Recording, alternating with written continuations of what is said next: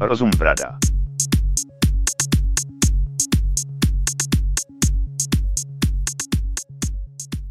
Jepic, Jepic. já jsem Filip A já jsem Lukáš. a vítáme vás u našeho devátého dílu Rozumbrady. Chtěli bychom se předem omluvit, že dlouho nevyšel další podcast, ale doufáme, že vám to v aktuálním díle vynahradíme.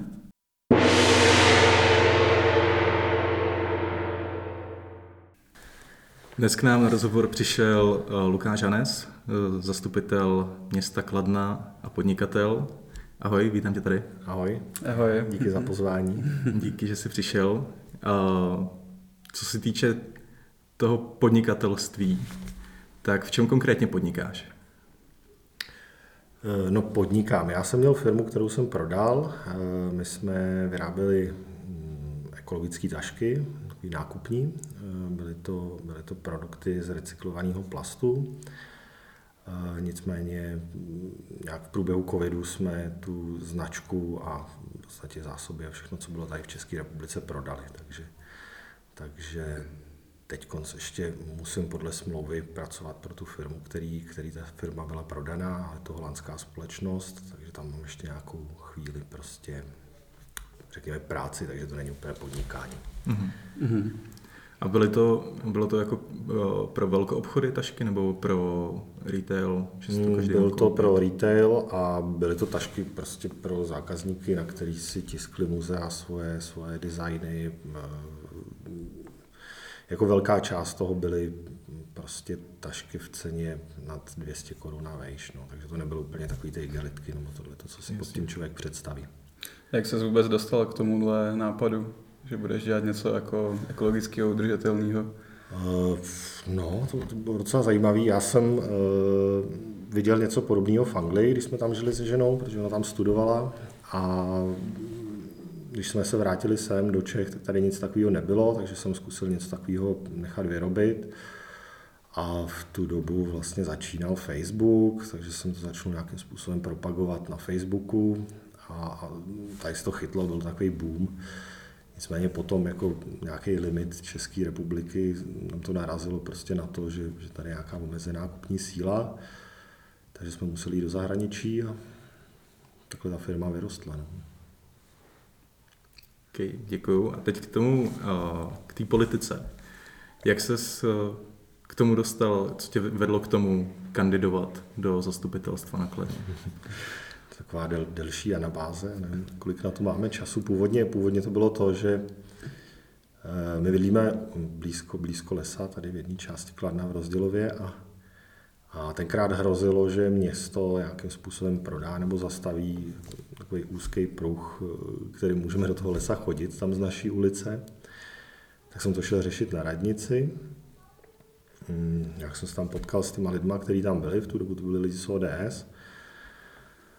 Eh, Začnul jsem potom pro ně dělat eh, na jedné kampani, vstoupil jsem do té ODSky a mě to vlastně začalo bavit, takže, takže jsem dělal to, co mě jako bavilo nějakým způsobem. Člověk může měnit to město kolem sebe. A měl jsi nějaké jako zkušenosti z politiky už předtím? Ne, vůbec. Vůbec. A ty žiješ celý život na Kladně? Nebo říkal jsi, že jsi byl se ženou v Anglii? Kromě, kromě jako krátké epizody prostě v Anglii žiju v podstatě celý život tady na Kladně. Mm-hmm. Narozený ve Štěpánský a teď žiju v Rozdělově. A změnil nějak ten krátkový pobyt v Anglii tvůj náhled potom na Kladno? Jako as, asi ne. To, to město se za ten rok nebo dva roky prostě nezmění a, a asi ne. Spíš pokud jezdím, nebo jsem jako jezdil často do Holandska, no, prostě do těch jiných zemí, tak člověk vidí, jak to jinde může fungovat. Třeba, co mnohdy tady úplně tolik nefunguje. A tak. Ty jsi v těch eh, volbách v roce 2018 získal eh, druhý nejvyšší počet hlasů na kandidáce ODS. No, protože jsem byl druhý, že jo. A plánuješ kandidovat v nadcházejících volbách? Pravděpodobně jo a pravděpodobně budu zase druhý nebo, nebo třetí v těch nadcházejících volbách.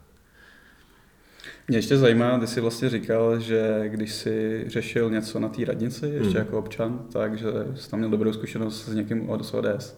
Byla tam pro tebe ještě nějaká další motivace, proč jsi vlastně uh, se připojil do ODS? No teda jako ono se to úplně nevyřešilo v tu dobu. To, jsem vyřešil až, až v době, kdy jsem na té radnici byl asi o 6 let později. No, takže to člověk neudělá. takže uh, jako co si člověk neudělá, tak to asi nemá, já nevím. Ne, já jsem myslel, jestli si nepřemýšlel třeba, že by se připojil k jiné straně. Mm. Že to bylo jako, jako jasný, že... Mně to bylo asi tak nějak nejbližší ta ODS, vždycky, mnohdy jsem jí volil, jako jinou stranu, já nevím, no, asi, no, nějak jsem to nikdy neřešil víc. Mm-hmm.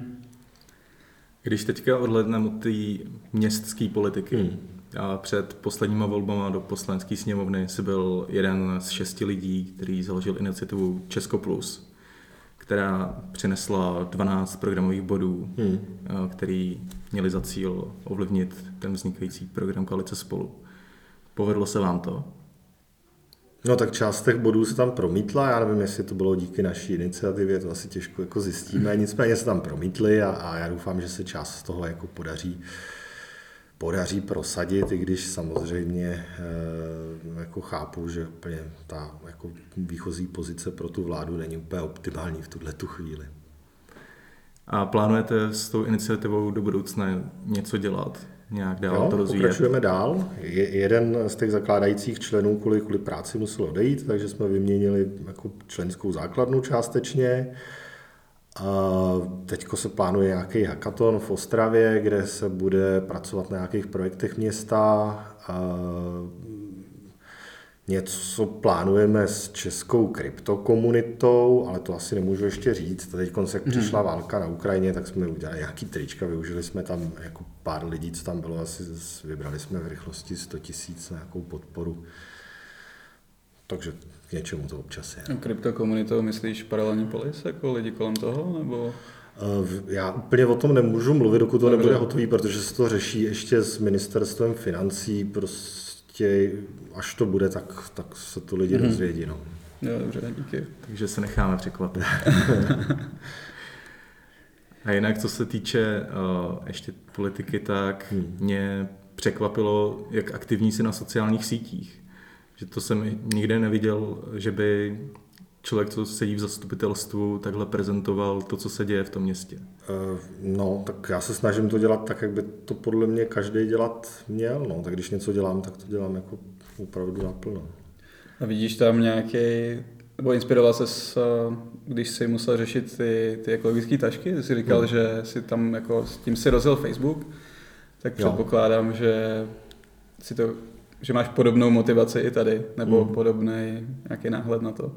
No, tak já jsem v tomhle tom takový samouk, tak jako dělám to, co mě baví, tak mě to celkem bavilo už tenkrát, tak eh,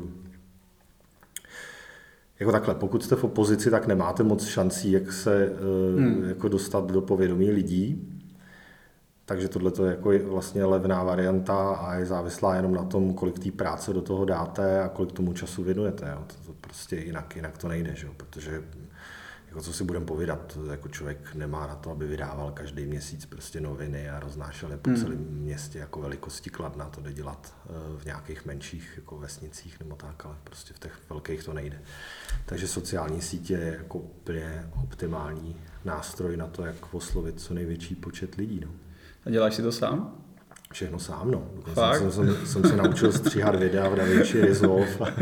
Kolik času to zabere zhruba? Protože ty videa jsou různě dlouhý, některý mají třeba až 10 minut. Uh, hele, já, ono, takhle, ze začátku to zabralo docela dost času, protože se s tím jako člověk fakt patlá, ale potom, když získá takový ten jako grif v tom, tak uh, natočit jedno video, sestříhat to, otitulkovat, udělat všechny náhledy, udělat to ve formátech na všechny sociální sítě, přepsat texty a dát to na, na, na, na web, mi zabere zhruba den. Takže jako den práce, eh, možná dva, no, tak jako je to nějakých, jako, nějakou dobu to zabere. No, ale Já jsem si říkal, no, že ty výstupy jsou hodně profesionální, že mi to, mi to přišlo, že už je to spíš práce někoho, jako, že máš na to, neříkám tým, ale třeba člověka, který tě Ne, ne, ne, já jsem od malička ajťák, takže já si prostě jako... takže ty, i ty záběry z dronů, to je tvoje všechno. Všechno moje, no. Jo. Musel jsem si udělat licenci, abych s tím mohl lítat. ale já nevím, jo, tak to nějaký skill, který mám od mala, že si prostě vezmu nějaký program, tady jsem si vzal DaVinci Resolve a, naučil jsem se v tom střihat, uh, ty videa nějak titulkovat, jak to se dát dohromady. No. Já jsem se včera zrovna díval, uh, jestli mají nějakou, jestli mají kanál na YouTube Volba pro Kladno. A viděl jsem tam nějaký asi rok starý video, úplně jako šíleně sestříhaný. A tvoje mají tisíce zhlédnutí. Tak jenom mě ještě zaujalo, že máš TikTok. No, tak. no, jako já jsem tam začal dávat takhle, protože eh, když jsem si pořídil dron, tak jsem natáčel tady město a některé ty záběry si myslím, že byly docela hezký.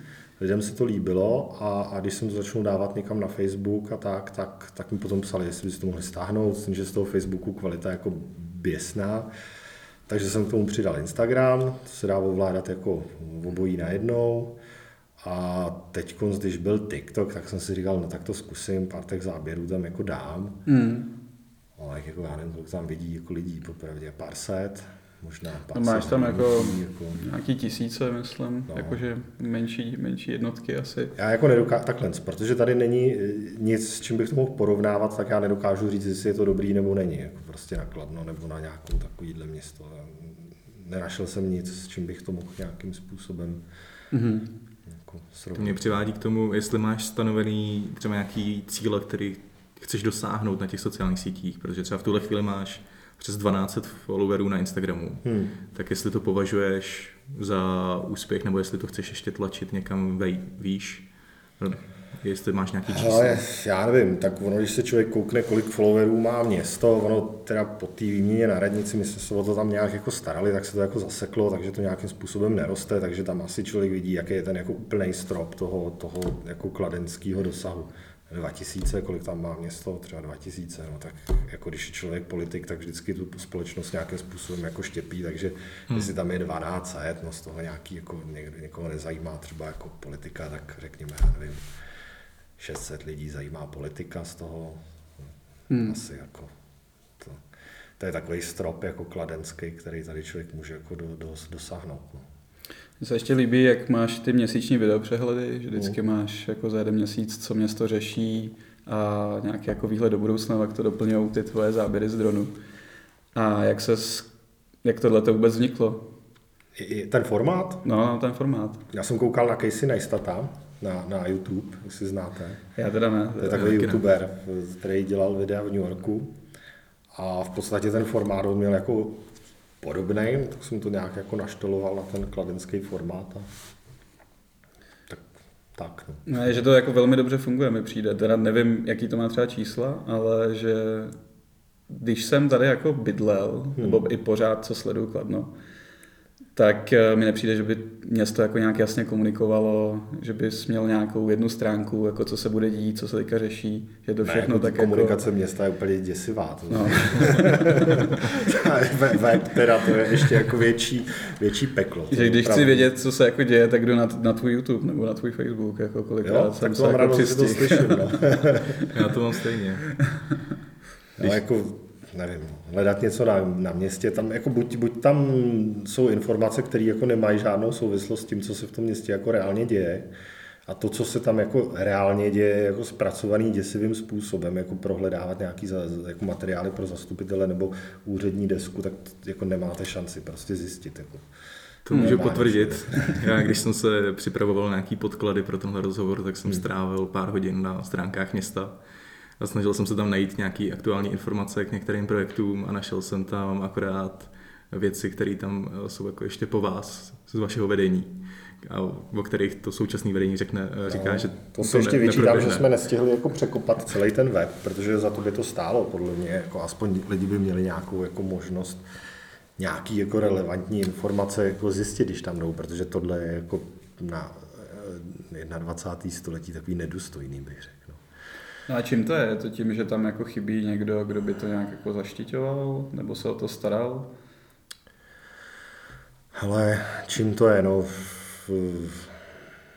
no jako je, to, je to jedna, jeden z faktorů. No. Dru, druhý faktor je ten, že když se tam na tu radnici dostanete, tak máte jako x problémů, který musíte nějakým způsobem řešit a ten web je vždycky jako hmm. po padajícím mostu a, a rozpadajícím se stadionu a já nevím, o opadávajících věžákách vlastně až takový jako ne, nedůležitý. No. Takže chápu, že se tomu nějak nikdo moc nevěnoval. No.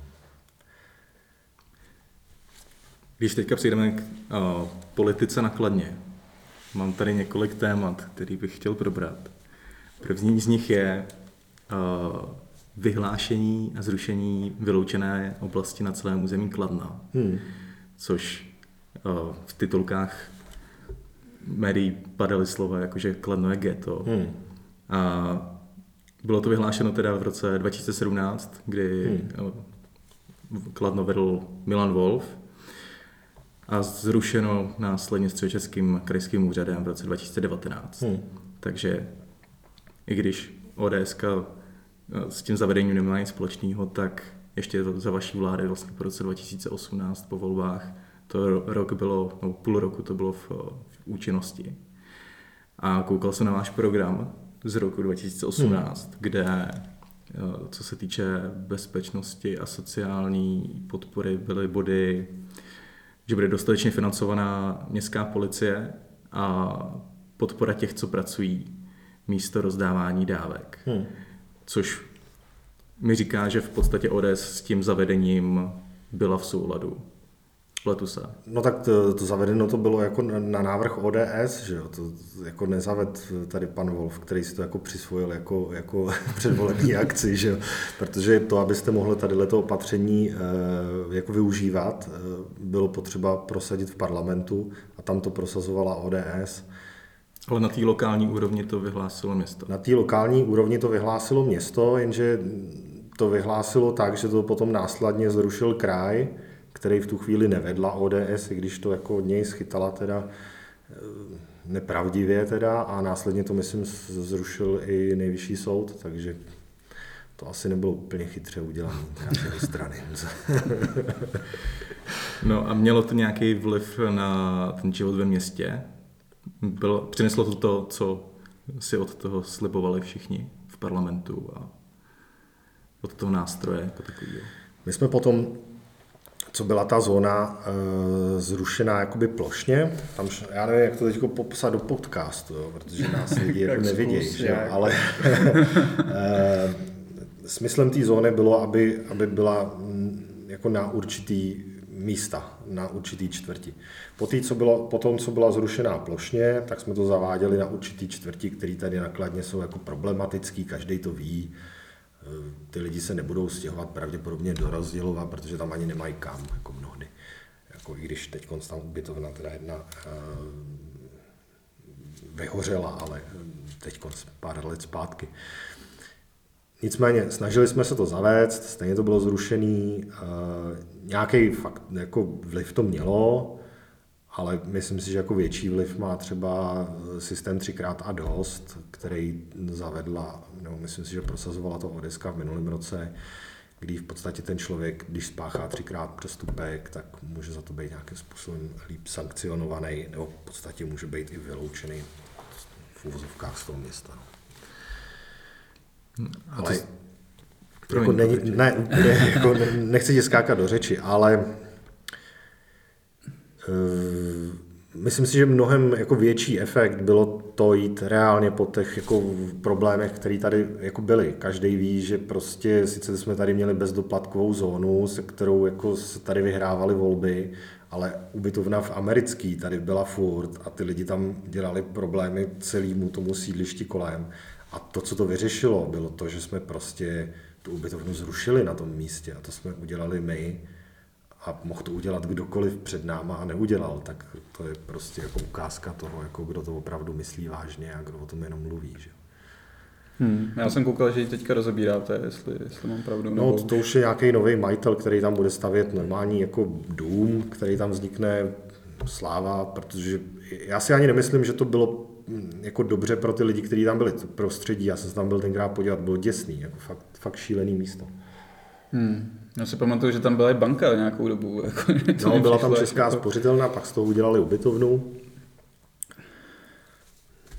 Nevím, no, je to, je to jako nešťastný, je tam víc faktorů, který, který jako tohleto umožňovali, no, ale tak buďme rádi, že to tady skončilo a, a jako já doufám, že jako každý jako normální politik tady nakladně už udělá všechno pro to, aby se to neopakovalo. No. Hmm. A jde, jde tohleto vůbec ten problém třeba s tou chudobou řešit nějak komplexně? Nebo... No takhle z komunální úrovně to nevyřešíte. O tom fakt hmm. můžete jenom jako říkat před volbama, můžete si to psát do programu, ale jako pokud to nebudete řešit na, v parlamentu, tak to jako u toho skončí. To, to tak jako je, že jo. Já už jsem tady jo, trochu nakous další téma, a to je změna vedení města v roce 2020. Hmm. Jak jsem zmínil, tak po volbách v roce 2018 ODS uh, vedla město, měli jste primátora, ty jsi byl radní a měli jste koalici ODS, Kladeňáci, ANO a SPD, dohromady 18 hlasů z 33.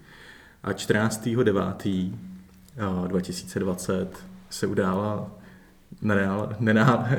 nenáhlá změna, kdy dva lidi z ANO, Jiří Chvojka a Petra Melčová, přeběhli a vznikla nová koalice volby pro Kladno, KSČM a těchto dvou přeběhlíků a měli 17 30 zastupitelů a změnili komplet vedení. Hmm. A vlastně od té chvíle až do teď tam sedí. A jak si to, jak si to vnímal toho 14.9., co se tam najednou stalo? No spíš, jak se to stalo, je to přijde jak z nějaký gangsterky, jo, až kolikrát. Uh, tak Víte, že máte někdy takový ten pocit, že jako se něco děje, ale jako máte to potvrzený, tak myslím si, že eh, to cítilo jako víc lidí. My jsme se jim snažili i ten den volat, ale myslím si, že zrovna jeden z nich jako říkal, že má nemocnou maminku a nemůže s náma mluvit a pak akorát přišel teda nás odvolat, asi se uzdravil. U, u, u té paní z toho ano, to bylo ještě zajímavější, protože to byl člověk, kvůli kterému se vlastně měnilo vedení divadla. Ona přivedla svoji kamarádku, kterou si protlačila do vedení divadla, mm-hmm. protože ji tam chtěla. A vzniklo z toho jako povstání tady, tady, tady nakladně, divadelníků a tak dále, kterým se to nelíbilo. A potom ta paní najednou otočila stranu tu ženskou, kterou si tam sama dosadila, pár dní na to jako odvolala. Takže to, to muselo být, já nevím, jak, jak, jak se k tomu člověk dostane. Jak jako, to je asi otázka na ně, no, co je k tomu vedlo. Prostě jednou dělat to a po druhý něco jiného. Takže jste tušili, že se může něco takového stát před, před tím, než to stalo? Uh, to, jako pokud máte, vy potřebujete nakladně 17 hlasů z 33, tak ta koalice je vždycky křehká, když je to takhle. A, a samozřejmě to jako se může stát v podstatě kdykoliv. No. Teď to je vlastně jako stejný na druhou stranu, ale tak za chvíli jsou volby, takže teď už se nic nezmění. a když jsi, ty byl radní, tak hmm. jsi měl rozjetých několik projektů. A chci se zeptat, jaký vliv měla změna tohle vedení v roce 2020 na ty projekty? Konkrétně autobusový nádraží nakladně eh, to vedení ještě za předchozího hmm. volebního období přišlo s projektem, kdy tam bude podzemní garáž a bude to strašně velký a samozřejmě drahý. 345 milionů byl hmm. odhad. Hmm. Potom ty si přišel s projektem, eh, že to bude menší, bude jenom hmm. povrchový parkování a odhad ceny bylo 60 milionů. Co, se, co udělalo to nový vedení s těma projektama? Co se stalo? Eh, vyhodilo ho a předělává ten svůj původní projekt. to je trošku kocourkov tohleto. Ne, nechápu to tohle. Uh, proč nerealizují ten projekt, který teda původně jako udělali, když si za ním tolik stáli, nerealizují ho z jednoduchého důvodu, protože vědí, že na toto město nemá peníze a už byl nereálný v tu chvíli, když ho tenkrát jako naprojektovali, takže z toho prostě za 10 milionů udělali pár vizualizací, které použili ve volbách. Hmm. Projekt za 60 milionů byl podstatně střídnější, nicméně vycházel z toho, že my jsme si vzali člověka z, nevím, jestli to byla ČVUT, nebo jako poradce na dopravu, který tady počítal trasování, počítal linky, počítal vývoj, eh,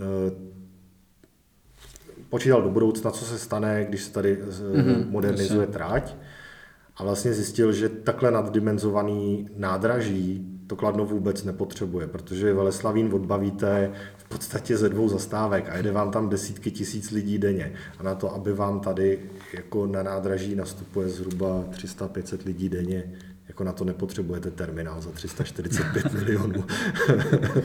a ještě jsou to jako většinou mimo kladenský, takže to je... Já se možná zeptám, mě vždycky fascinovalo, proč je autobusový nádraží přes půl města od toho vlakového. Víš ten důvod?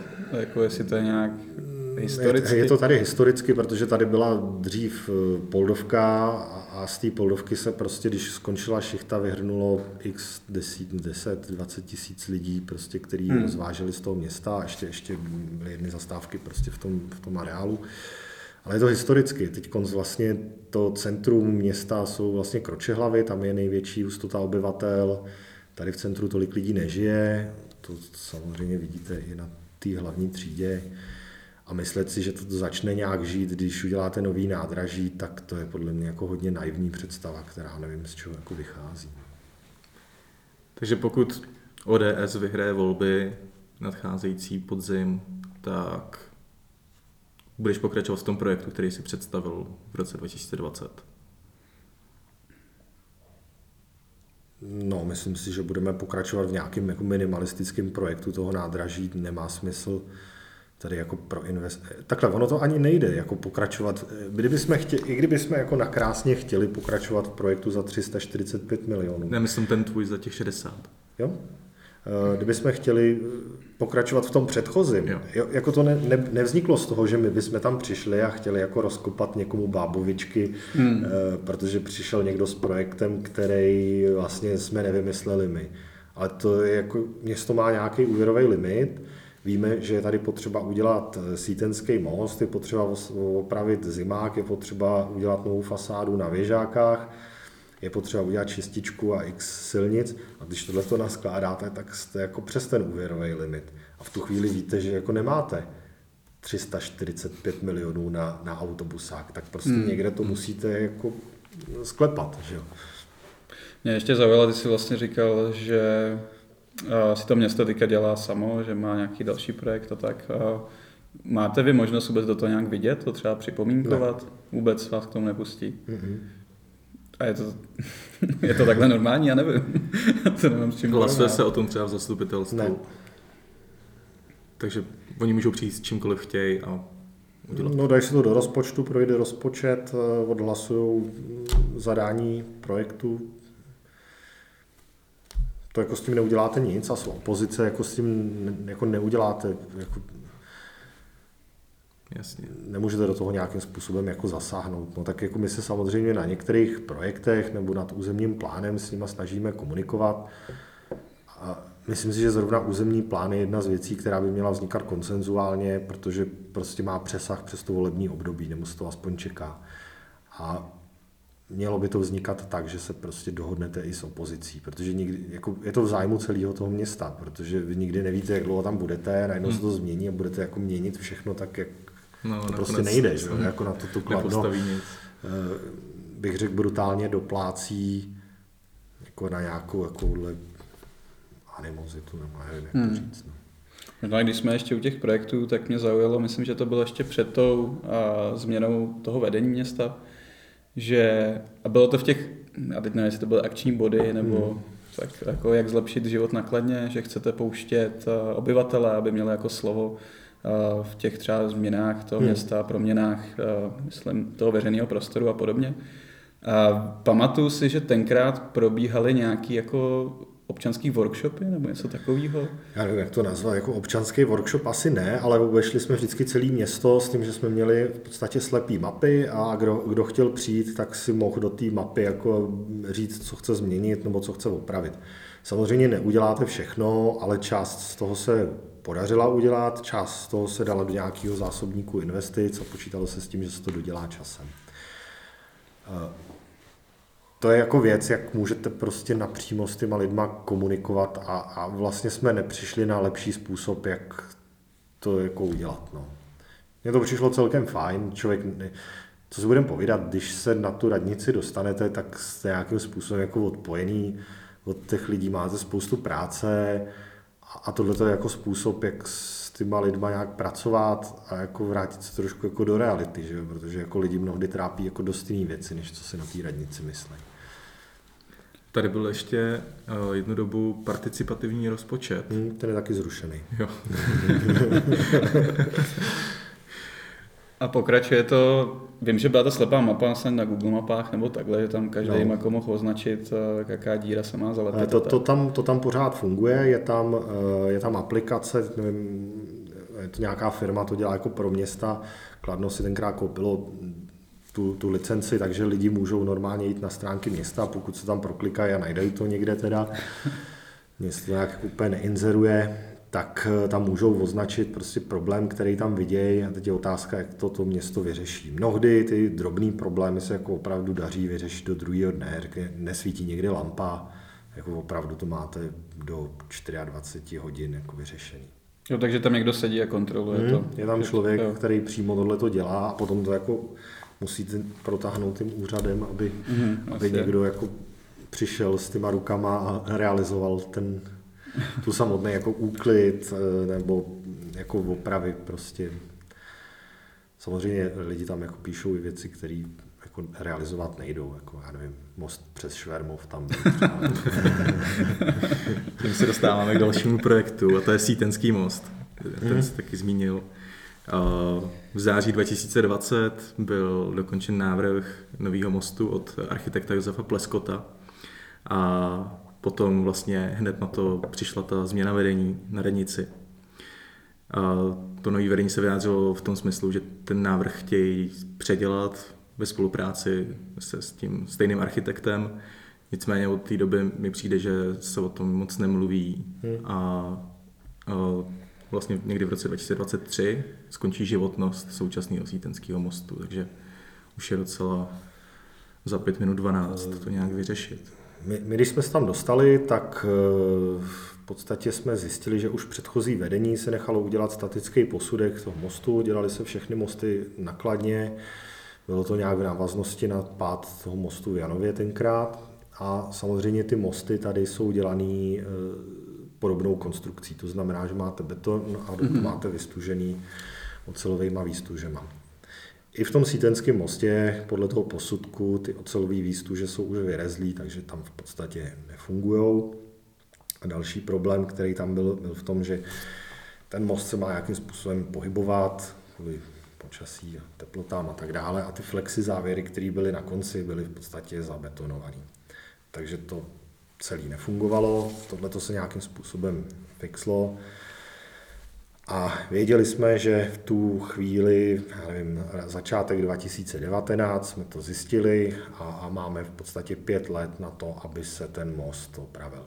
Já nechci nějak jako strašit lidi, že by spadnul, doufám, že jako nespadne, ale může dojít k tomu, že se tam bude nějakým způsobem omezovat třeba zátěž nebo prostě průjezdnost skrz ten most, což už v tuhle chvíli tam, myslím, nemůžu mm-hmm. nějaký auta. Takže jsme začnuli, začali hledat způsob, jak ho v podstatě rychle opravit. A i když jsme teda, já jsem tady viděl, že jste tam měli napsaný v těch otázkách, že budeme dělat architektonické soutěže, tak architektonickou soutěž jsme chtěli vypsat, ale je problematická v tom, že u takovéhle stavby mm, musíte, jedete hlavně na čas. Ta soutěž něco trvá. A my jsme si řekli, fajn, tak nepůjdeme soutěží a když nepůjdeme soutěží, tak, mu, tak se nám odevírá jako určitý možnosti, protože můžeme oslovit architekty, který by do té soutěže nikdy nešli. Mm-hmm. A třeba architekt Plesko, nevím, prostě, jako do soutěží se nehlásí, když máte takovýhle jméno, tak prostě nemusíte Jasně. chodit do architektonických soutěží. Tak jsme si prošli nejznámější architekty v Čechách, nějakým způsobem jsme na něj sehnali kontakt, vzal jsem tady prostě dva lidi z odboru architektury a, a zkusili jsme tam zavolat. A ku podivu, on souhlasil s tím, že se sem pojede podívat. Prošli jsme to pod tím stávajícím mostem a jako jedna z věcí byla ta, že prostě jeho rodina Pleskotů tady byla, když jim zabavili komunisti majetek, tak je nechali pracovat na Poldovce a nevím, tam zametali, co on to vyprávěl. A jemu se to místo zalíbilo a řekl, že do toho teda půjde a udělá nám nový návrh za, myslím si, že tenkrát byl ten návrh, nebo ta, ta původní, ten jako za milion korun. Což je hmm. jako na takovýhle jméno, ten člověk hmm. dělal pro jako nejbohatší Čechy, zahraniční ty v podstatě špička. A ještě vzniknul prostě most, který e, měl svým způsobem být nějaký jako unikátní tou konstrukcí a nebyl zase drahý, protože to bylo celkem chytře vymyšlené. Jak to teď pokračuje, já nevím. Eh, já jsem si čet, že eh, ta stávající koalice uvažuje o tom, že by ten most zúžili. Nevím, jestli je to dobrý nápad. Takhle, my jsme to udělali tak, že jsme prostě najmuli nejlepšího architekta, kterýho jsme sehnali. Tomu jsme dali zadání podělat, no, udělat nový most a, a, a nechali jsme to na něm, protože podle mě nikdo nemá takový know-how na to, aby, aby mu do toho jako mluvil. Já bych si to nedovolil třeba. Proto najímáte takového člověka, aby vám něco jako vymyslel špičkovýho. Teď, jestli do toho chtějí zasahovat, jestli si myslí, že jsou chytřejší a nějakým způsobem to vymyslí, nevím, no, je to asi jako na nich. Uvidím, uvidíme, jsem zvědavý na výsledek. Čet jsem někde o tom, že uvažují o tom, že ten most zúžejí, což je podle mě nešťastný, protože celá ta eh, nová stavba byla připravovaná tak, eh, že by šla zachovat průjezdnost při té rekonstrukci, to znamená, že by se ubourala polovina mostu, postavila by se polovina nového mostu, pak by se ta doprava přehodila z té jedné půlky na druhou. Eh, prokladno ve chvíli, kdyby se zavřel kompletně tadyhle, ten, tadyhle ta dopravní jako tepna, tak je fakt velký problém, protože musíte přetrasovat autobusy. Musíte... Existuje nějaká objízdná trasa vůbec? No, existuje teď přes ty kruhové objezdy, které eh, vznikly v návaznosti na modernizaci trati vlastně u zimního stadionu. Hmm. A nebo muž, no, je to prostě problém. Tam, jako, vám začnou vznikat kolony někde jinde. No. To, jako můžete si to zkusit tak, že ten most zavřete a, a prostě za jeden den člověk vidí přesně na té mapě, když si pustí Google, kde ten problém vznikne. Mě ještě zaujalo, že jste teda nešli uh, tou cestou té soutěže, hmm. a jste si řekli, chceme to rychle a vlastně ta motivace, tak oslovíme ty nejlepší architekty. Mně to hmm. přijde jako úplně super. Ale kdo zatím stál, nebo co za tímhle jako smýšlím stál? Nebo já jsem vždycky měl pocit, že se tady spíš hrálo na to, aby to bylo rychle a levně. A, a najednou jsem viděl návrh od Pleskota, který mi přišel úplně jako z jiného světa, nakladně.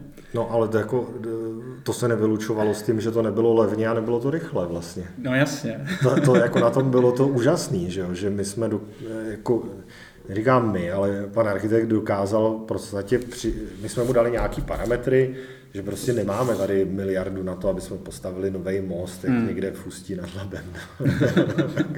nevím, jak tam dopadlo, ale ale prostě byl tam eh, finanční limit, bylo tam daný to, že bychom ideálně chtěli to údolí otevřít, aby tam nebyly sloupy v tom.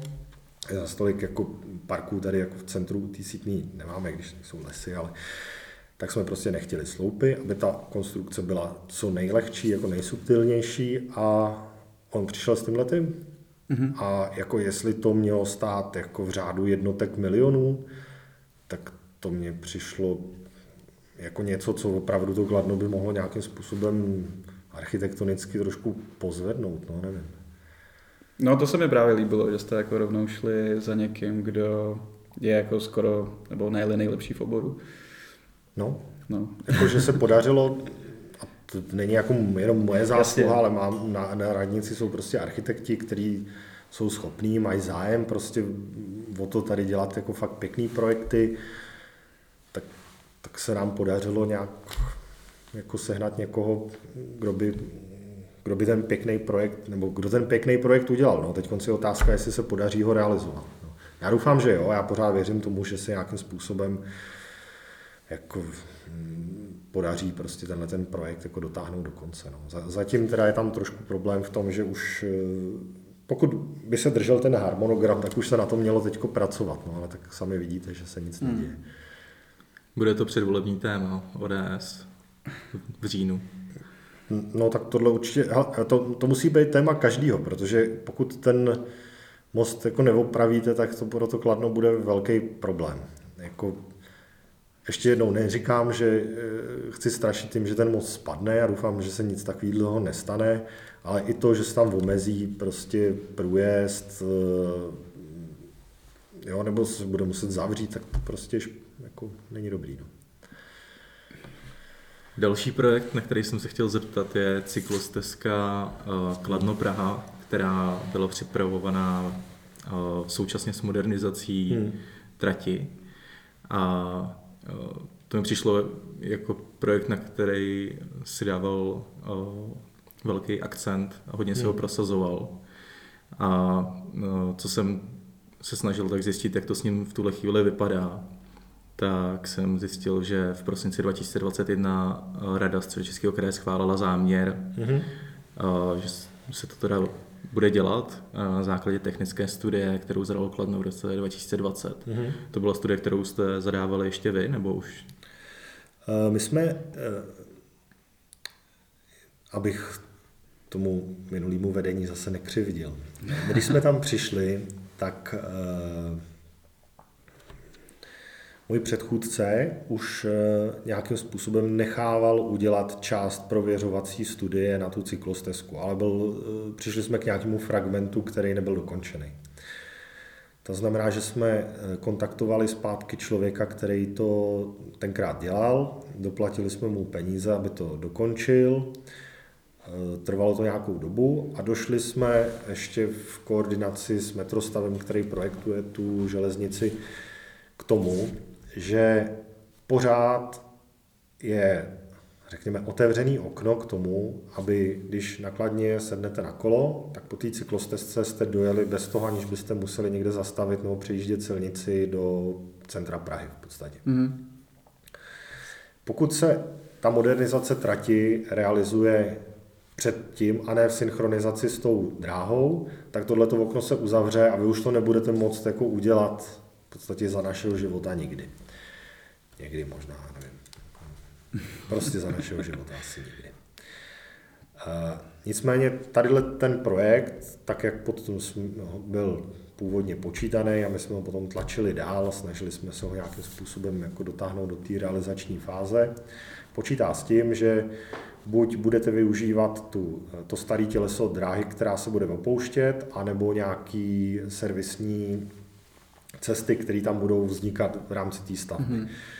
To znamená, že ta stavba, jako vy tady píšete 460 milionů nebo kolik, je to hodně, ale zase na druhou stranu představte si, že to bude jedna z nejfrekventovanějších, možná jako nejdelších cyklostezek, který z té Prahy povedou že člověk z Prahy by mohl sednout na kolo, projet s Kladnem a zajet v podstatě až do křivkládských lesů. To mi přijde něco úžasného, že budete moct z Kladna jet do Prahy za chvíli budete mít třeba elektrokola, tak to ani nebude tak jako namáhavý, protože ta jedna cesta bude jenom do kopce. tak o kolik šlo kilometrů jenom jako odhadem?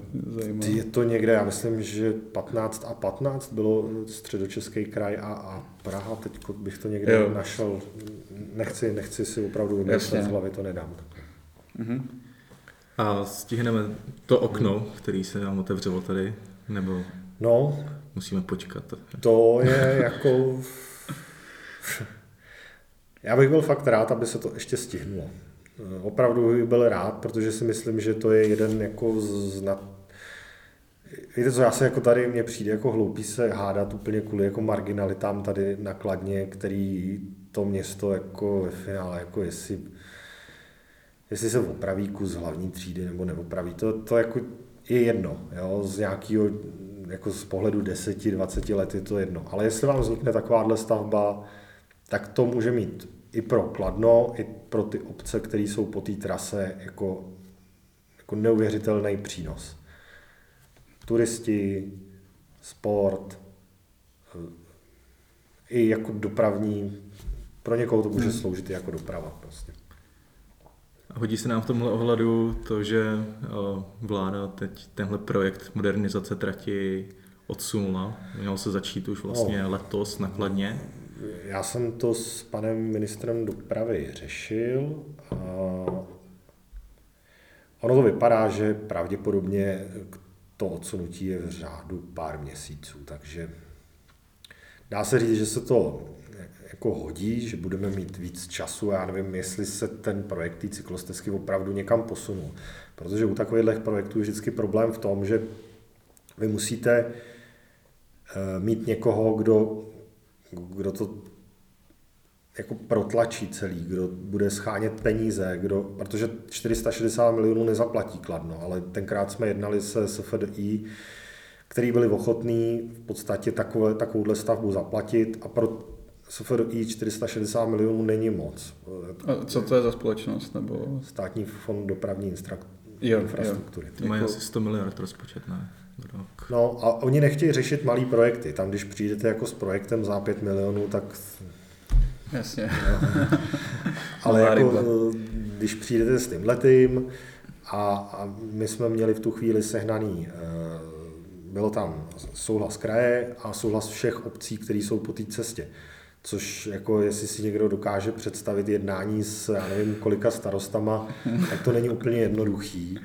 A všichni s tím souhlasili, protože každému bylo jasný, že pro každýho, čím delší ta stavba bude, tak tím přínosnější to prostě pro každýho bude.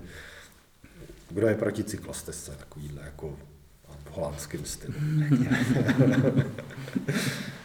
tak já doufám, že se ještě tohleto jako podaří třeba nějakým způsobem dotáhnout.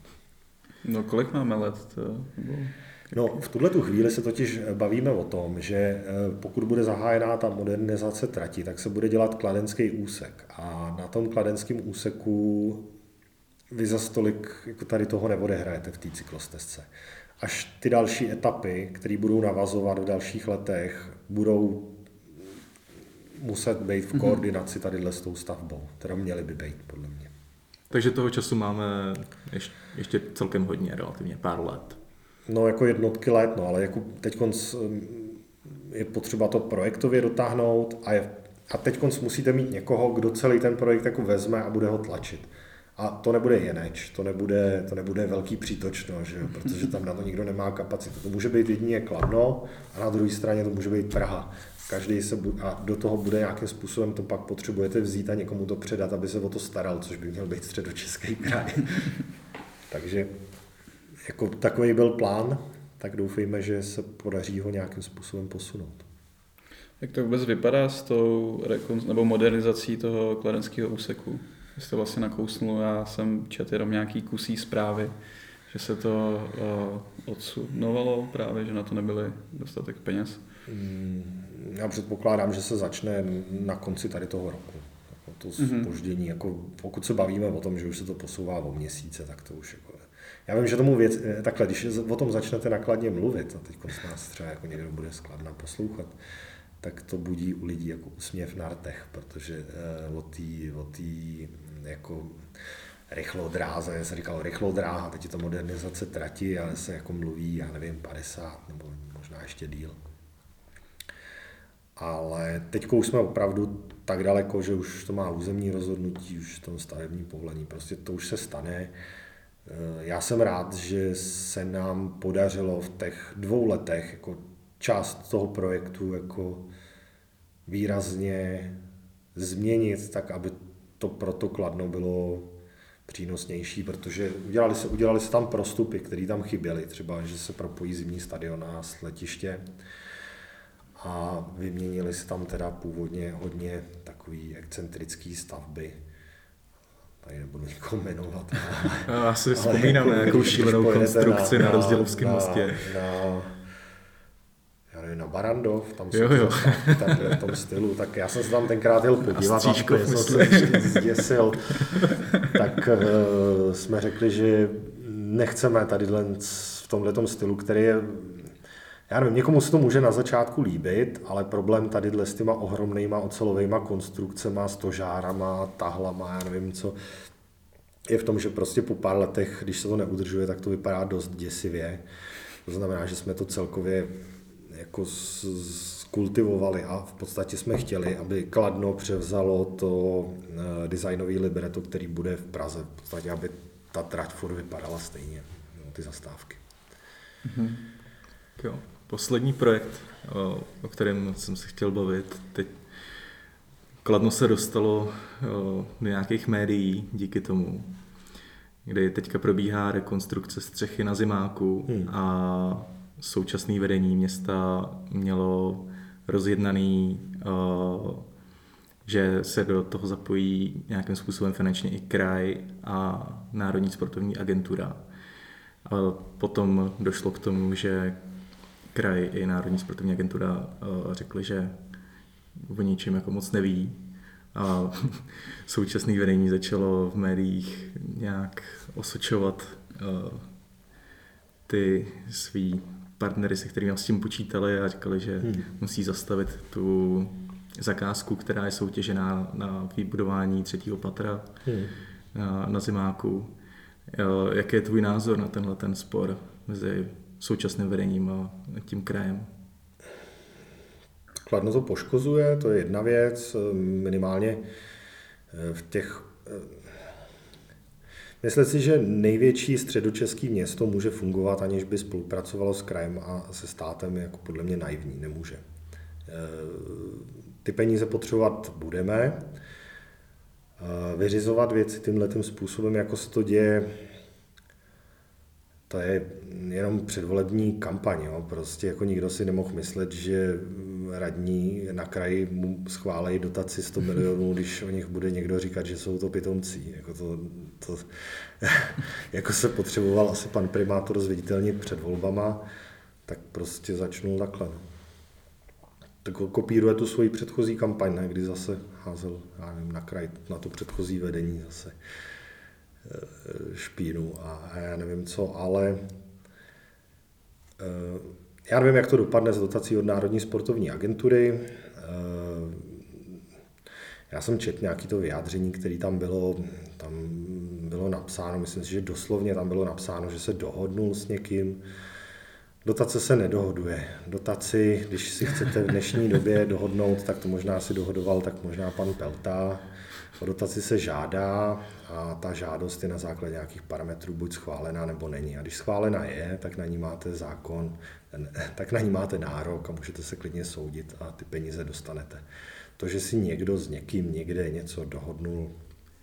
On konkrétně vzpomínal tiskovku, kde byl on, uh, Jarda Jágr, uh, teď už bývalá hejtmanka uh, Pokorná Jermanová No tak on měl před volbama do Senátu, ona měla před volbama do kraje a, a Jagra si tam vzali prostě, aby jim tam dělal On to nějak spoluvlastní, ne? On to má nějaký podíl. On je majitel klubu. Jagr je majitel jo. klubu a město je majitelem eh, stadionu. Jasně. Já bych se možná ještě vrátil k té modernizaci trati, protože by mě mrzelo, kdybych se nezeptal. a ty jsi vlastně říkal, že to je už dlouhý jako projekt, který hmm. budí, budí úsměv. Vím, že kamarád mi posílal, co studuje ČVUT, nějakou studii asi ze 70. let, tak to mě taky pobavilo. A víš, jako, mě vždycky jako fascinovalo, čím to je, že to Kladno nemá a, tu železnici ve stavu, ve kterém to mají třeba menší krajský města, že je to největší středočeský město a do té Prahy se dopravuje kolik teďka 20 tisíc lidí skladna, hmm. nebo tak nějak tak eh, že to není úplně, úplně optimální, tak jak je to teďka těma autobusama a, a vlakem, která, který je jednokolejný. No optimální to není asi, protože o to Kladno tolik neucilovalo v nějakou dobu. Že jo? Tady prostě ten projekt čtyři roky stál, koumalo se nad tím, že se ten projekt zahloubí pod zem. Vznikla tady nějaká jako studie, kdy, kdy se počítalo s tím, že tady budou eh, stanice podzemí jako metro a tak dále. Kladenský metro. Bohužel ta studie nepočítala s tím, že Kladno je poddolovaný z části, tak je takový, bych řekl, jako celkem problém, pokud chcete něco zahlubovat pod zem. Teď už je to ve fázi, kdy se, kdy, kdy se to stane a, a ten projekt se dokončí. Myslím si, že jako v tom s tou souhlasím. To prostě nedává smysl, aby největší středočeský město tady mělo spojení do, do metropole lokálkou. Hmm. To prostě není, není OK. Kladnu, kladnu to jednoznačně a obyvatelům to pomůže, pomůže to dopravě. Eh, nejde jenom o tu rychlost. Jo. Někdo se pozastavuje nad tím, že, že to není nějaký hyperloop, který by tady jako dopravoval ty lidi 300 km rychlostí nebo já nevím, na magnetickém polštáři. Spíš jde o ten takt, eh, to, že tady člověk prostě nebude muset vědět ani jaký je jízdní řád, ale když budete ve špičce ráno nebo odpoledne, tak tam prostě přijdete a každých 10 minut pojede vlak směrem do Prahy. To je jako jedna věc. A druhá věc je, a to si myslím, že jako bylo prokladno nejpřínosnější to, že se nám jako podařilo změnit tu, ten původní projekt, který nepočítal s tím, že by bylo možné jet na Ruzini mm-hmm. přímo. Eh, protože původní projekt ještě tři roky, čtyři roky zpátky počítal s tím, že abyste se dostali na letiště, tak byste museli na dlouhý míly přestupovat a jet s vlakem vlastně zpátky jako na to letiště. Ale nakonec se podařilo s zprávou železnic na základě nějakých studií, které tam vznikly, prokázat to, že ekonomicky pro ně bude přijatelný nebo přínosný že vznikne přímý spojení skladna na letiště, to znamená, že jedna z těch linek bude zajíždět přímo na to letiště.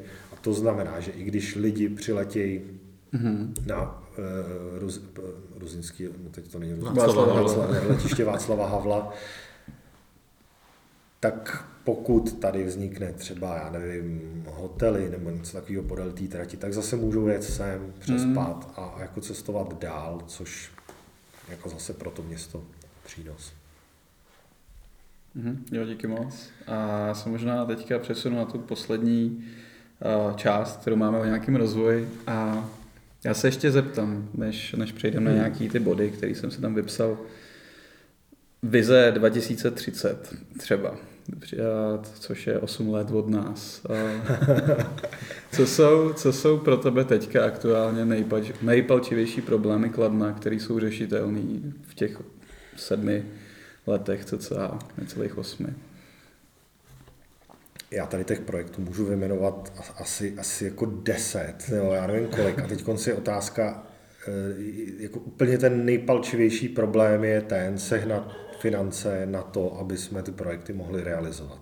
A to znamená jako velice úzkou spolupráci s krajem a velice jako úzkou spolupráci se státem.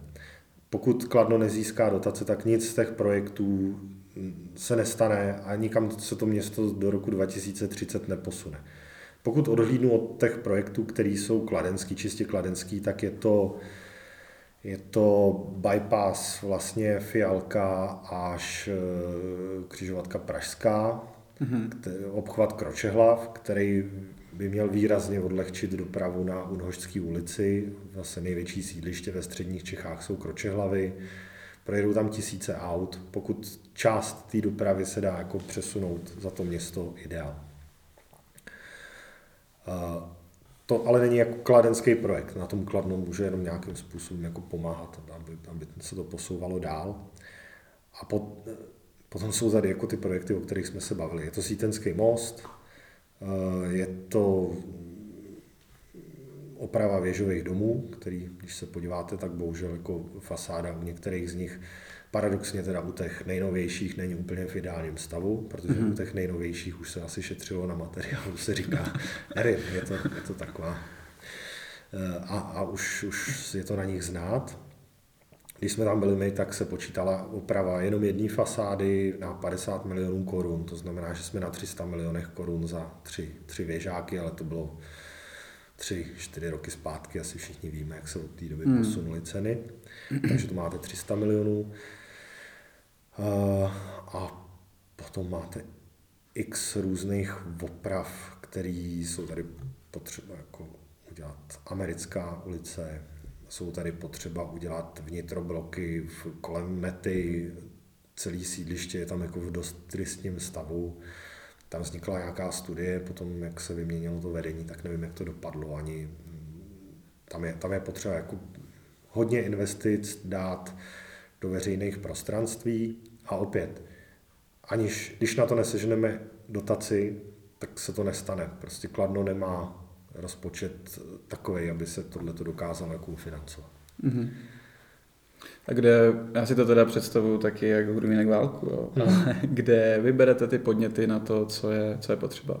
Chápu, že dostanete něco od lidí, ale říkám, je to, máte nějaký město, hmm. si zmínil, že má nějaký architekty, jestli oni chodí jako po eh, městě. No, oni na to moc nemají čas, protože tam jsou zavalení ještě jinou prací, mnohdy jako úředničinou, eh, a to je jako úplně na jinou debatu asi, co, co, co by tyhle ty lidi mohli jako opravdu by se tomu mohli věnovat naplno, jako udělat. Spíš šlo o to, že my jsme si to město rozčlenili na zóny, mm-hmm. a na ty, kde bydlí nejvíc lidí a kde jsou ty největší problémy. Takže jsme měli rozdělov sever, Baikal, Meta, prostě tyhle ty jakoby centra, nebo centra, prostě Jasně. Kde, kde, kde jsou lidi a kde se na to jako nešahlo mnohdy jako desítky let. A na tyhle ty eh, bloky jsme nechali zpracovat eh, studie, které jsou, myslím, pořád někde dostupné, buď jsou na stránkách města, jestli je nestahli, tak jsem je snad asi na těch mých někde. Nestáhli. Eh, takže tam jsou. A tyhle ty bloky, celý revitalizace eh, těch sídlišť, jako to je věc, která je potřeba udělat. Protože ono se to tady dřív jako dělalo mnohdy, že se dělala jako kus, že se tamhle opraví chodník, tamhle se opraví kus silnice, ale jako potom vám to neladí dohromady, pak zjistíte, že je potřeba ještě udělat něco pod tím chodníkem, tak to znova rozebíráte. Takže je lepší to dělat vždycky ve velkých mm-hmm. kusech.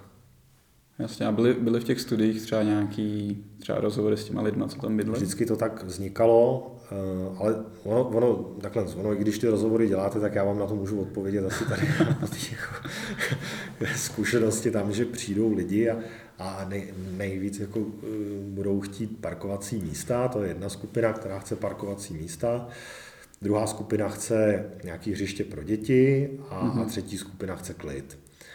A teď to musíte dát dohromady, aby ten výsledný projekt jako zohlednil všechny tyhle ty tři e, směry. A mm, vždycky se to udělalo tak, že jsme se s těma lidma sešli předtím, než ten projekt dělal. A samozřejmě i ty architekti, kteří tam jsou, tak vždycky jsme jako řešili to, že přijdou lidi, kteří na to mají čas. Jsou to mnohdy seniori nebo maminky s dětma, kteří se o to zajímají, ale mnohdy ty lidi, kteří na to nemají čas, kteří jsou v práci, tak musíte zohlednit i ty jejich zájmy, mm, že? protože oni tam nemůžou chodit. Takže se udělá nějaké jakoby první setkání s nima, kde si řeknou, co chtějí, dá se to architektům, vypracují nějaký návrh, ten se představí, v drtivé většině případů myslím si, že jsme odcházeli s nějakým koncenzuálním řešením, který ty lidi uspokojilo. Teď je prostě problém v tom, že my jsme neměli čas na to, to jako uvést nějak do, do reality. Udělala se část, udělala se Štechová, ta teď se bude až teprve dosazovat zeleň tam, ale ta se nedělala tímhle tím způsobem, ale rozdělov sever a ty kroče hlavy, tam je prostě potřeba měnit celý bloky na část toho dotace jako bude určitě vypsaná mm-hmm. na veřejné prostranství bude, takže pokud město bude opravdu mít zájem, tak se tohle to dá řešit. Mm-hmm. Ale jak, jak na to jako přijdeme? Nebo no, to mě, to mě jako zajímalo. Já, já si vím, že jsou nějaký, budou nějaké evropské dotace mm. a vy pak o ně žádáte. Ale ono to není, nebyl, nebylo to myšlený tak, že bychom to dělali tím reverzním způsobem, že víme, že dotace na tohleto Jasně. a ono to na to napasuje. Spíš jako je potřeba vycházet z toho, co to město potřebuje, protože a, a pokud si vezmete ty veřejné prostory, jdete se tam podívat, tak jako někde, někde je to jako fakt jako bizár. Třeba ten Baikal, tam jsem byl, tam, tam je nějaká jako hospoda, kde prostě grilovali venku, paní nahoře bez. Jako, jsem si říkal, jako, bylo tak, a tohle ne, den. my jsme, tam, jsme tam roznášeli nějaký jako volební letáky tenkrát. A, já jsem tam chodil do školy, já jsem chodil na osmičku školu, takže, takže jsem tam jako v 90. letech chodil jako dítě, tohle toho jsem si nikdy nevšimnul a jako jsem se tam jako vrátil na, na, na tu konečnou pětky, tak jsem koukal, co se tam jako děje. No. Já jsem bydlel uh, tři roky ve Finský hmm. a tam, je to, tam to bylo jako v klidu a ještě jak je tam ta slepá ulice, tak tam jako je klid. Mě vždycky fascinovalo, jak ten Baikal je o dva bloky dál a je to tam úplně jiný. Jako, no, jako žití taky musí být úplně jako, no. Jsi říkal to ještě, že to vyšlo tady, no. a já se chci dostat na ten další bod, který mě napadl, když vlastně s covidem, tak jsem začal pracovat z domova hodně na home office a bydlel jsem v tom malém kladenském bytě. Tak jsem si říkal, že bych chtěl pracovat třeba nějaký coworkingový centrum, co je třeba kolikrát jako ve větších městech. A zjistil jsem, že tady nic není. Hmm. A vím, že, tak jsem to začal googlovat a vím, že byly nějaký, nějaký ambice, že se nějaký městský prostory promění, myslím. No, a tak jsem se na to chtěl Já myslím, že to právě. chtěli snad dělat zelený v nějaký jako hospodě nebo něco takového. Potom to dostali skauti, zelení byli naštvaný. A teď už nevím, jak to přesně bylo. To je ta hospoda v podprůhodě. No, no, no. A tam jako úplně nevím, jestli to bylo ideální místo. My jsme uvažovali o tom, nemenovalo se to úplně coworking, ale prostě město tady má jako už delší dobu koupený kino oko, který je jako v totálně jako děsivým stavu. Uh, to je, je ten barák na hlavní třídě? To je ten barák na hlavní třídě. Jo, jo. A ona je do něj vložená ubytovna. Mm-hmm. Ta ubytovna, je jediný, co s tím jde udělat, je v podstatě vyndat z toho tu ubytovnu, která je tak vevnitř, a zrekonstruovat tu budovu. A tam jako vzniknou nějaký, řekněme, kancelářský prostory a něco jako multifunkční sál, kde se uvažovalo o tom, že to město bude prostě pronajímat na nějaký takovýhle jako aktivity. No. I ten multifunkční sál by určitě jako město užilo. No. Hmm. Já teda nevím, jestli by to mělo řešit město jako v prvním. Jako uh, hele, Kdyby to přišlo super, kdyby to něco takového bylo. Je to otázka, no. Asi to město nemá na to, aby řešilo úplně všechno, ale když už ten barák tam bude, tak jako co, co s ním jako dělat, že? To je... Hmm. A je to takový ten víceúrovňový, ne? Funkcionalistický. Ono, ono takhle, nebavíme se o tom, ono, re, ono to reálně je jenom ta fasáda, on je vlastně tenkej ten dům, když ten člověk je. Zatím je ta ubytovná, ale ta jako nedává hmm. smysl tam nechávat. To znamená, že tam by vlastně vzniknula jenom fasáda, nahoře můžou být nějaké asi kanceláře, asi nedává smysl tam dělat byty, protože to je fakt maličký hmm. a, a dole jako nějaký nebytový prostory zase jako na pronájem, jako je tady, kde sedíme. A zatím je multifunkční sál s nějakou malou jako kavárnou, něco takového. No. Ale jako multifunkční sál by město určitě, jako, nebo spolky a, a různý tyhle ty by využili. Mm-hmm, super. A v jakém je to stádiu teďka? Tam měl probíhat něco, čemu se říkalo soutěžní dialog. To jsem nevymyslel já, s tím přišli architekti ale dialog taky skončil asi před dvouma rokama, nebo nevím, no, jak se to mm-hmm. posunulo. Nevím, my, jsme, my jsme se snažili totiž to udělat tak, že by se ta budova překvalifikovala na brownfield a získali bychom na tu rekonstrukci dotaci. Myslím si, že minulej, eh, nebo tenhle rok, minulý rok, teď fakt nevím, eh, i, i jsem tohleto řešil, nabíz, ta nabídka byla, že na tady to by bylo možné získat 40 milionovou dotaci, ale jak vidíte sami nic se nestalo, takže dům dál eh, jako smutně chátrá. No. Mm-hmm. Když jsme u těch brownfieldů, tak nakladně je obrovský brownfield, kde bylo hmm. Poldovka, která zanikla.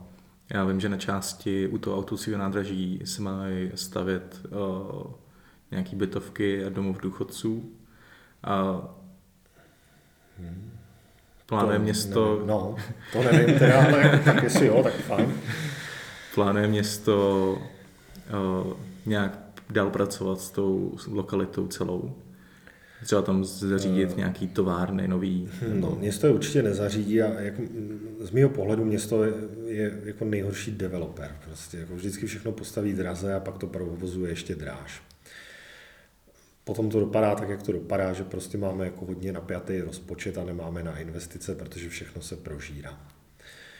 Eh, v tuhle chvíli město nějakým způsobem pomáhalo, eh, ať už územním plánováním nebo mm, jako další pomocí, s dekontaminací vlastně prostorů, které jsou tam dál na Koněvu a, a na území, který je teď konc vlastně vyčištěný a e, může tam vzniknout projekt, který se jmenuje City Park, a to jste tam asi možná taky viděli na, na tom. Já jsem něco viděl u tebe ve videu. A myslím. je to opravdu, myslím si, že jako fakt velký provoz, který může nabídnout nějaký 2000 pracovních míst. My jsme do toho nechtěli nějakým způsobem zasahovat, takže došlo spíš k dohodě s majitelem těch pozemků, který to tam celý čistil, a dekontaminoval tam dechtový jezírka, což bylo jako děsná ekologická zátěž. Nicméně vzniklo memorandum o tom, že nechceme, aby tam byly umístěvané provozy s rušící těžkou mm, výrobou a s výrobou, která má prostě nízkou přidanou hodnotu. Teda by tam spíš bylo směřovaný eh, jako lehký průmysl, automatizace, IT, ať už se prostě bavíme o těch věcech, tak spíš tady leto. No. Ale je to tam ohromný území, když se podíváte na mapu, tak jako pokud tenhle ten projekt se podaří dotáhnout do konce, tak, tak eh, jako to povede podle mě jako opravdu k oživení části Poldovky, ale je to závislý na dvou věcech. Jedna je čistička, což tady dlouhodobě řeší jeden z našich zastupitelů. A pan inženýr Drnec, tady zmíním, on je šikovný. ten se tomu věnuje. A druhá, druhý je eh, napojení Poldovky na, na dálnici nebo na, na Buštěhradskou silnici, což je, což je projekt, který umožní další rozvoj té Poldovky. Umož... Díky tomu se vlastně i ty nákladáky, které tam budou jezdit takhle, eh, nebudou dostávat do centra Kladna, což tady nikdo nechce a i ten stávající provoz, který vlastně teď musí výjíždět do centra a projíždět dál, se odkloní. Prostě bude to projíždět všechno přes Poldovku a bude to výjíždět na tom kruhovém objezdu, co je o Buštěhradu vlastně v tuhle tu chvíli. No, takže to je jako to, tu Poldovku asi vnímá málo lidí, já nevím, jak je to tady vnímaný, jestli to mm, lidi mají jako téma, já myslím, že to je důležitý a je potřeba s tím nějakým způsobem pracovat, ale asi chápu, že na tom jako neurveme ani jako jeden hlas. No, hmm. no já nevím, jak to vnímají jo, obyvatelé Kladna, ale mně to přijde jako strašně nevyužitý území. No. Že vlastně, kdyby... Je, je to jako nevyužitý, no, máš pravdu.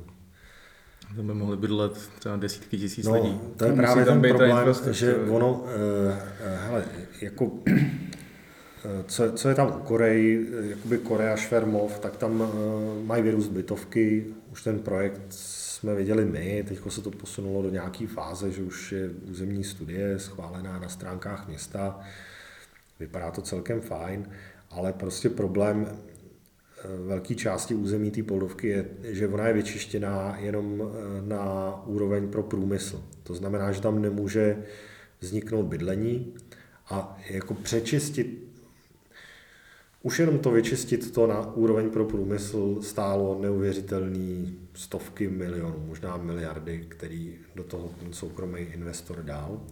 A přečistit to tak, aby to bylo na úroveň pro bydlení, je ekonomicky. Tam, tam by prostě metr čtvereční stál víc než na Václaváku.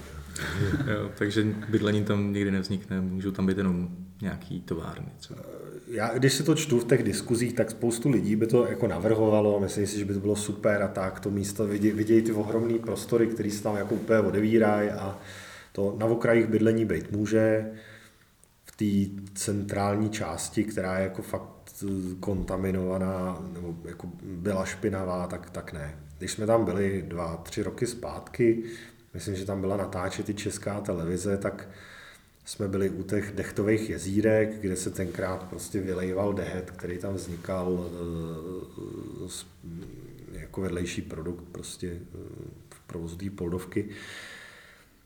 tak jenom když tam člověk jde, tak prostě tím dechtem načichnete tak, že prostě to cítíte celý den, můžete všechno hmm. hodit do pračky nebo vyhodit a jako si představte tam bydlet, že nejde. Mm, já, mě, mě by zajímalo, jestli město má třeba nějaký plán, nebo jestli vůbec si říkal, že je to nejhorší developer vždycky.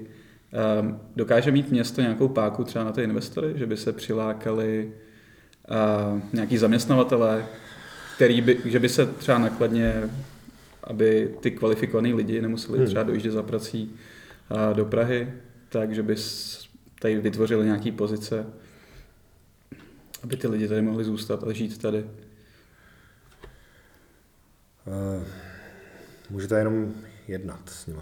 Jako vyjednávat, zkusit mm-hmm. se prostě nějakým způsobem dohodnout tak na, na tom, aby ten kompromis byl vždycky jako optimální pro všechny.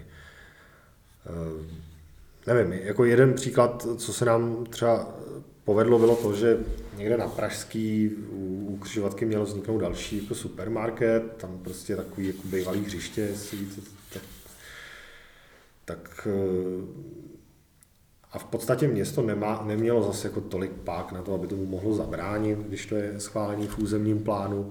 Nicméně jsme se s tím investorem dohodli, že supermarket tam vlastně my nechceme a pro všechny by bylo výhodnější, aby tam postavil byty.